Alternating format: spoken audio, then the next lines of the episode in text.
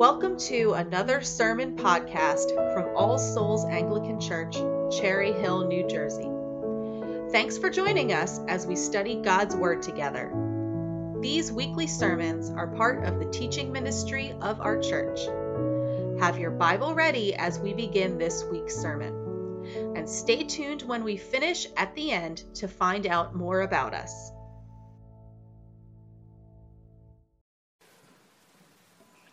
Now, this fourth Sunday after Easter afternoon, we're going to turn in God's Word to the New Testament reading, 2 Timothy chapter 1, particularly looking at verses 11 through 14, page 995 in your Pew Bible.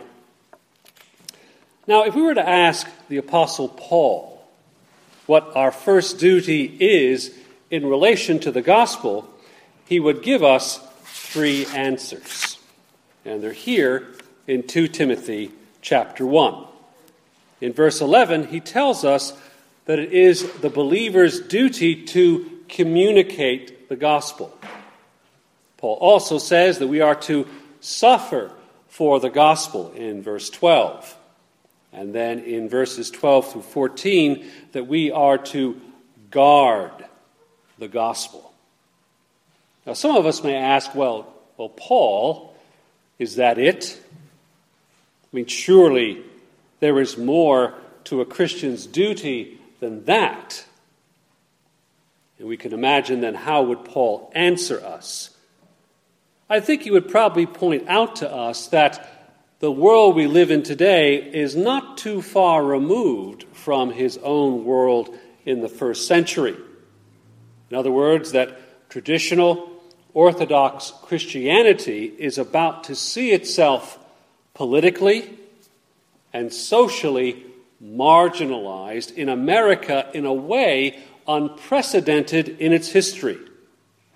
Now, one Christian lecturer said it this way It is one thing to be regarded as intellectually foolish for believing in the resurrection of the dead. It's quite another thing to be regarded as morally dangerous for believing that marriage is to be between one man and one woman. You see, my dear friends, societies, well, they generally tolerate the idiots, allowing them to go about their daily business unhindered. But in a society where they label you as a peddler of hate, well, you have a much harder time. And conservative American Christians must realize that they might soon not even be regarded as legitimate members of society in many quarters. And the speed that this is happening to us, there is little or no time for the church to prepare her people for this. Now, we do not know how long this ethical winter is to last. What we do know is that it will end. That Americans will realize that abandoning Christian ethics and the gospel in favor of a come as you are, whomever you are, is not the answer. It will not ultimately satisfy. It will leave chaos in its wake for our grandchildren. Because the only answer that brings true human freedom must be grounded in the truths of the gospel, revealed in the death and resurrection of Jesus Christ. And this is why Paul, in his final letter to his dear disciple Timothy, makes this point right at the beginning of this important missive to him as he sat waiting for his execution in Rome. So it would do us well to look here for a moment and see what Paul has to say to us this afternoon. So, first, we have a duty, you and I, my dear friends, to communicate the gospel. I want you to notice first the typical way of the Apostle Paul here, how he summarizes the gospel in a densely worded sentence, a string of indicatives of what God has done for you and for me unilaterally. You see it there in verses 8 to 10. The gospel is the power of God who saved us and called us to be a, to a holy calling, not because of our works, but because of his own purpose and grace, which he gave us in Christ Jesus before the ages began, and which now has been manifested through the appearing of our Savior, Christ Jesus, who abolished death and brought life and immortality to light through the gospel. Now, notice how Paul takes these truths and makes this his exhortation to Timothy and to you and I. Notice how it's life and immortality which Christ achieved that is brought to light through the gospel.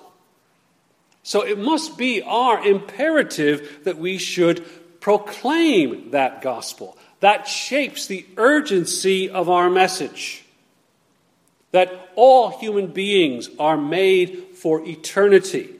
And the only way to receive that for which we are created is in the Lord Jesus Christ. And so we see that the gospel is good news, not just good advice. It doesn't just solve the problem of today, it brings life and immortality. It answers the basic human fear of physical death and spiritual death. That itself should drive us to share it with others. Now, notice next how Paul continues that he was appointed a preacher and an apostle and a teacher. Now, that's the same combination he used in his first letter as well. But what I want you to look at for a moment with me is the emphatic I. In the Greek, it's the word ego. It has this sense of personal wonder that he, Saul of Tarsus, should have been given this amazing privilege. Now, you and I can understand this, can't we? The deeper we are immersed in the truths of the gospel, the deeper we understand our union in Jesus Christ, the greater the wonder. The amazement at this glorious gift that Charles Wesley wrote so profoundly about. Amazing love, how can it be that thou, my God, shouldst die for me? My dear friend, do you have that sense of personal wonder today? Or have you been wounded by those around you? Do you turn left and right in the horizontal, never looking vertically up again to the very God who, in His grace and mercy, saved you, you, of all people. We stand with Paul in our own depth of sinfulness and fallenness, and our God has reached down into the miry pit and drawn us out and stood us on a solid rock. That's you and me. Notice how he also says that what he proclaims has been established by the apostles. Now, we know there are no apostles of Christ today, but we have the apostolated, if I can make that verb, scripture. That is what we possess. And that is what we must proclaim, because the church is built upon the foundation of the apostles and prophets. And where is that found? But in the very Word of God. There is no new gospel today, my dear friends. It has been established and has been proclaimed throughout the world. And so you and I, when we proclaim it to our friends, or our work colleagues, we are fulfilling that great role of herald, of the preacher. When you give a biblical understanding of how we live to your friends or family, you are the teacher who draws out the implications of the gospel. But we know that communication is never one way, isn't it? We know that we're going to receive some response back from those who hear us, that have understood what we have communicated to them of their need and of this glorious gift. And that's where Paul takes us next, because you and I must suffer for the sake of the gospel. Look back at verse 8 for a moment. But share in suffering for the gospel by the power of God. Paul's already summoned Timothy not to be ashamed, but to take his share of suffering for the gospel. He's going to enlarge on this in chapter 2. But now in verse 12, he re emphasizes this not asking Timothy to experience something that he himself has not also experienced, which is why he says, I suffer as I do, but I am not ashamed. What is this link then between suffering and the gospel? Is it really inevitable? Is it merely down to the way I present the gospel? Have I not been winsome enough to people so that they react strongly against me? My dear friends, when the gospel is spoken, men and women react. And if they have not been called by God effectively to hear it into salvation, they were rejected, rejected utterly and angrily. Why is that?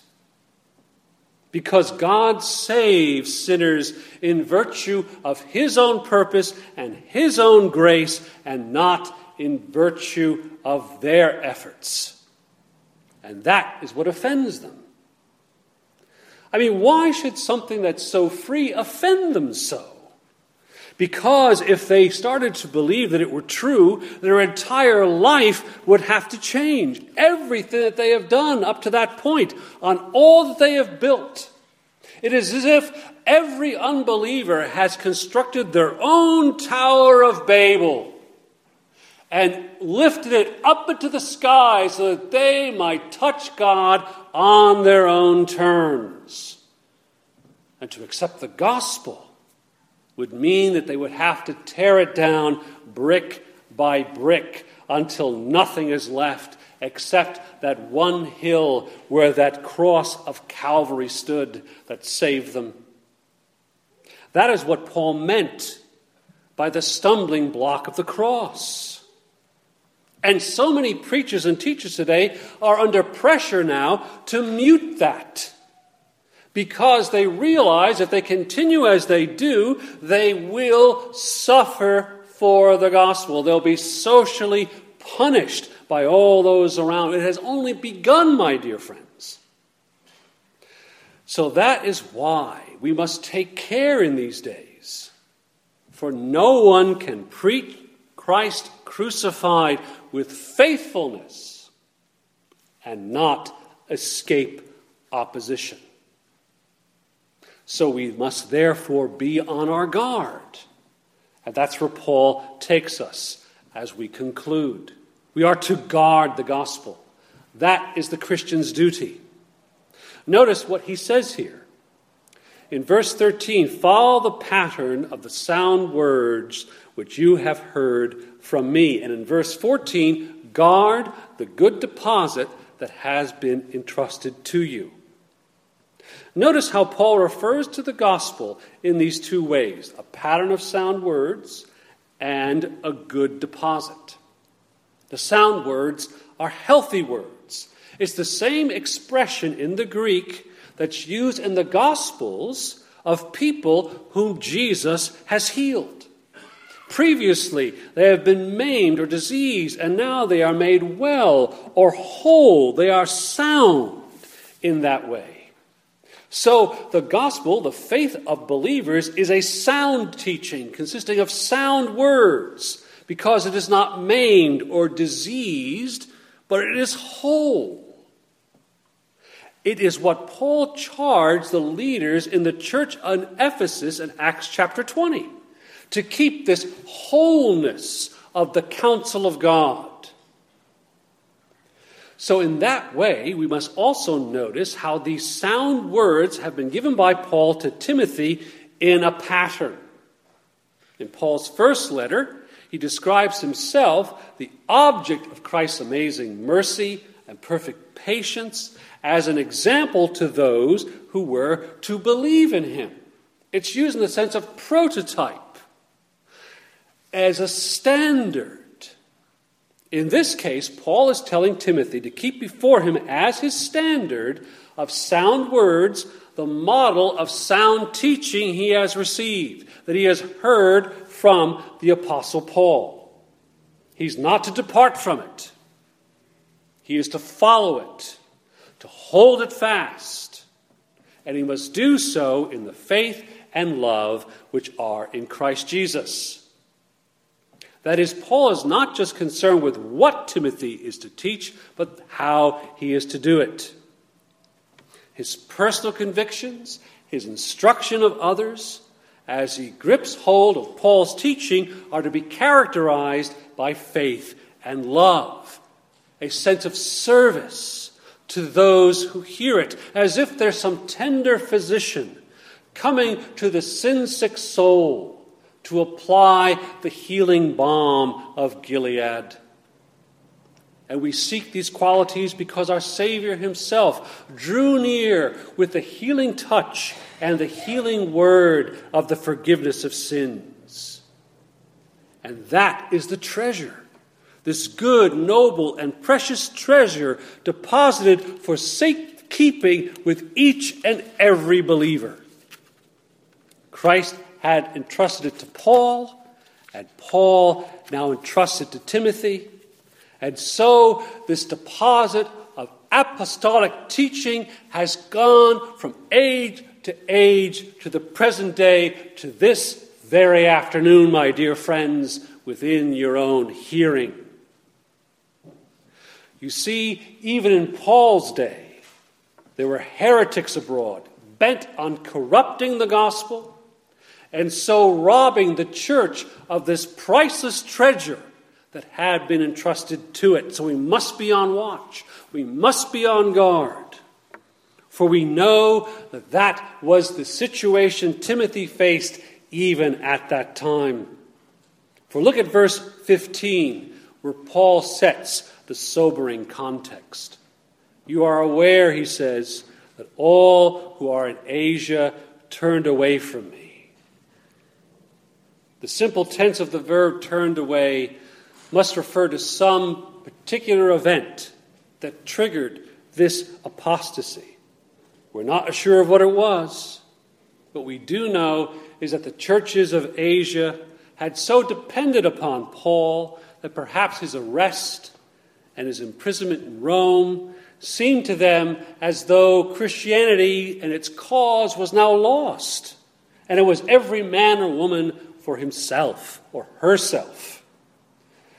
So for him, this turning away was not a personal affront, but you can see instead his pastor's heart as he sees in it a disavowal of the apostolic gospel. It must have been, seemed so tragic to him. Because in Acts chapter 19, we're told that all the residents of Asia heard the word of the Lord and many believed. And now look, all who are in Asia have turned away from him. A great awakening followed by a great defection. So, where does Paul go? What comfort can he have? What comfort can you and I have in a period of the church's declension? A time when it seems that the days have passed. For those of us who are old enough to remember as children, or hearing people talk of Christmas and Easter and how we had to get the folding chairs out on Christmas Eve, how you had to arrive early if you wanted to get a seat, and what we have today. Where can we draw comfort in these difficult times? When a friendship ends because we've shared the gospel with someone we care about. Well, look at where he goes. It's in verse 14 that Timothy can guard the gospel treasure not by his own energy alone, but by the Holy Spirit who dwells within us. What Paul is saying is this the deposit is mine. Paul could say because Christ had committed it to him. Yet Paul was also persuaded that Christ himself would keep it safe until that day when he would have to give an account for his ministry. And how is Paul confident in this? In verse 12, we see it. I know him. I know whom I have believed, and I am sure that he is able to guard until that day what has been entrusted to me. He entrusted to you and me, that is true, but Christ Himself will guarantee its survival. My dear friend, take comfort in that assurance that God Himself is the guarantee of the gospel. It is His responsibility to preserve it. When you share the gospel with someone who does not believe, it is as if you have gone to the nearest cemetery and preached to the graves around you. For that is the spiritual reality of those who walk among us. We may have to watch and wonder as those around us, like ourselves, come to trust in Christ. There may be so few. We may have to watch an increasing apostasy in the church. But we must not fear. God will not allow the light of the gospel to be finally extinguished. True, He committed it to us, frail and fallible creatures that we are. He placed it in brittle, cracked earthenware pots. And so we must play our part, guarding and defending the truth of the gospel but in entrusting it to our hands, my dear friends, he never took his hands off it. He himself is the final guardian. He will preserve the truth which he has committed to you. We know this because Christ himself promised that by his blood it would be secure. So, our first duty is to communicate the gospel, to use old ways of making it known throughout the world. And in doing so, we will undoubtedly suffer for it, for the authentic gospel has never been popular because it humbles sinners way too much. And we're called to suffer for the gospel, and we're tempted to trim it to eliminate those elements that give offense and cause opposition, to mute the notes that jar the modern ear. We must resist that temptation. For above all, we are called to guard it, to guard the gospel, keep it pure, whatever the cost, and preserving it against every corruption. Guard it faithfully spread it actively, and suffer for it bravely. Amen. Thank you for listening. You can find out more about us by going to our website, allsoulsnj.org. There, you can support our mission by making a one time donation or starting a podcast member subscription by clicking the Support the Show link under the Contact Us tab. You can also support us in prayer by clicking the email newsletter tab at the top. All Souls Anglican Church. Simple church, ancient truth, real people, new life.